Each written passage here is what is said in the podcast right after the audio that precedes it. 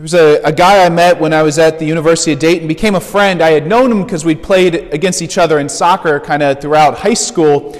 And his name was Kevin. And Kevin was one of the nicest people you'd ever meet. He was extremely personable. And when he'd meet somebody, he'd, he'd remember that conversation. He's one of those people who was intensely focused on who he met. And so he always left a good impression. So everybody knew him and people remembered him and he remembered details about their lives and what was going on in their life.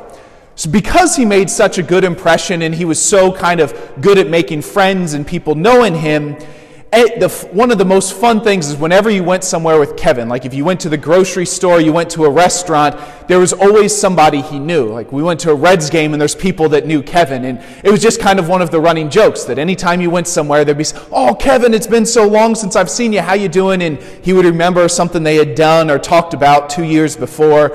And, uh, and that was just always kind of fun and it was always extremely impressive. But fast forward a few years, and I had gone to the seminary, and I was at a restaurant on the east side of Cincinnati, Eli's Barbecue, and we're out there eating food on a picnic table, and lo and behold, I hear somebody say, Oh, Sean, I haven't seen you in so long. And I turn around, and there's Kevin. And his friends that were with him, he was at med school at UC then, his friends that were with him were like, oh my gosh, Kevin knows everybody. And it was fun to be on the other side because it's like, Kevin does know everybody, and I'm one of those people. So, there was always this line like, oh, I didn't expect to see you here. Like everywhere he went, I didn't expect to see this person there. Like, you know, you don't expect to see people from Dayton in Cincinnati. And so was always this, I didn't expect to see you there.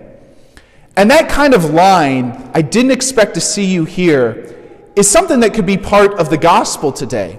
And you think about it from Peter, Andrew, maybe John's perspective, and James too.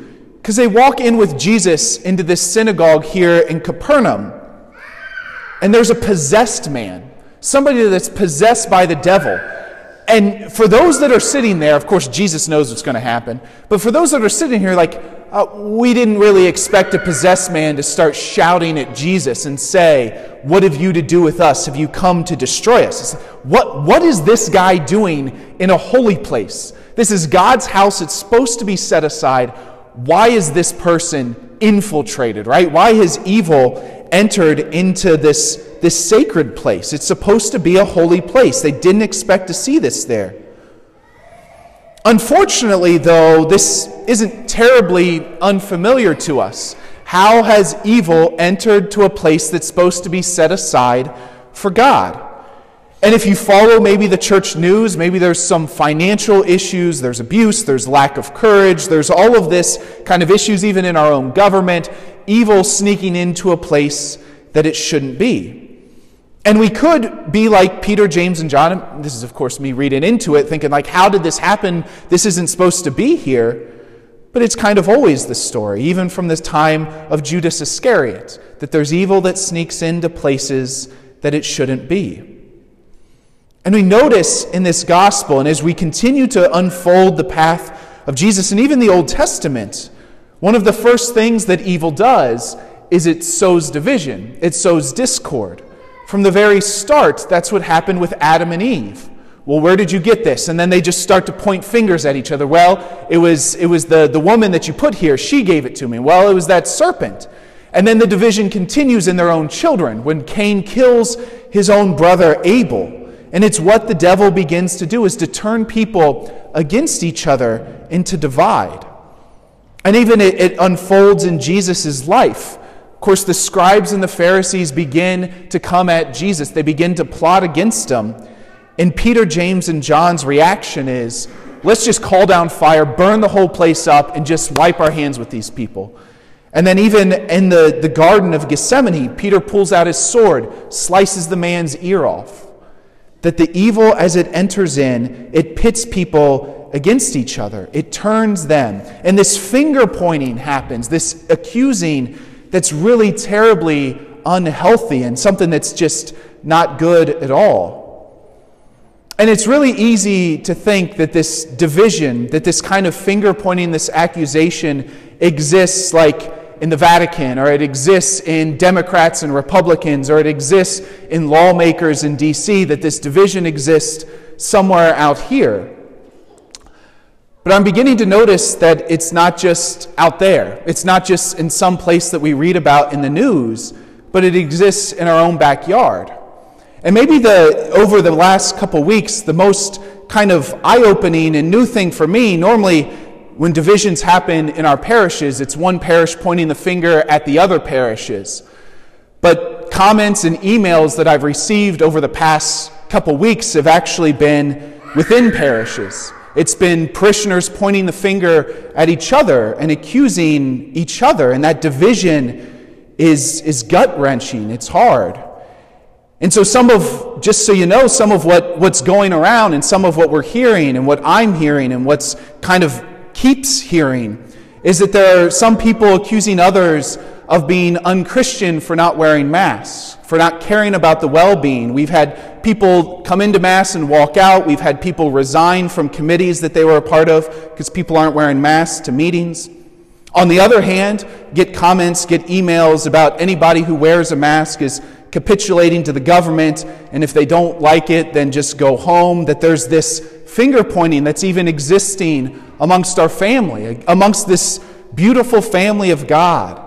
And this division is really the hard part. This division, this accusation and resentment that builds up in our heart against each other.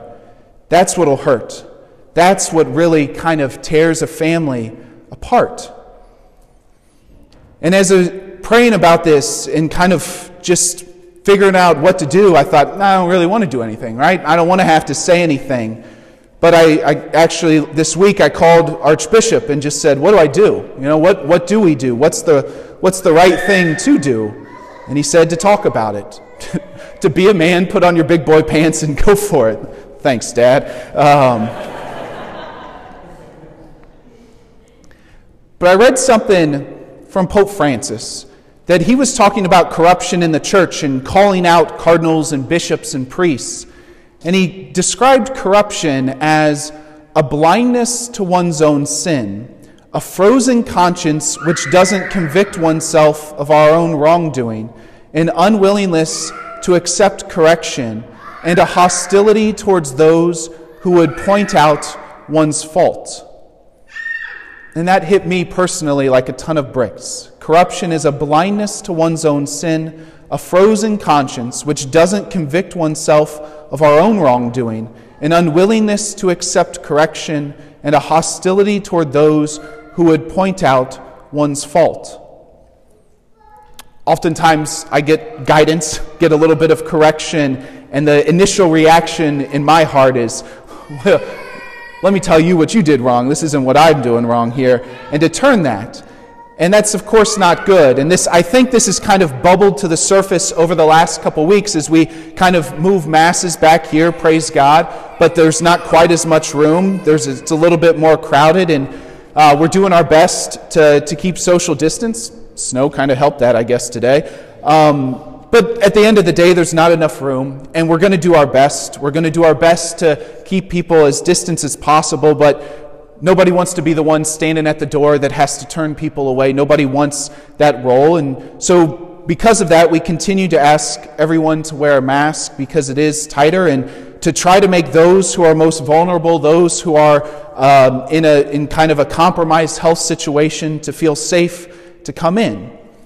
Because the last thing we want to do is to divide our parish. The last thing we want to do is that the result of the coronavirus reveals deep seated kind of resentments between each other and between groups. And as we reflect on the Word of God and as we turn to Jesus this Sunday, we look at the way Jesus acts with authority. Jesus, and that's what they're astonished at him, that he acts with authority, that the unclean spirits listen to him. And all of us, in some way in our life, obey authority. Maybe the authority that we listen to is the hysteria that the media is causing surrounded all of this. Or maybe the, the authority we listen to is a blog that says that everything's a conspiracy. And those are maybe two ends of a spectrum that we probably don't want to fall onto either end of that. But maybe the authority is that we simply listen to our bishop, a successor to the apostles, who asks us to do our best who thanks us, who said, who reminded me that this is a good problem, that we have so many people that want to come to Mass, and we praise God for that. But the results can't be that we're pitted against each other.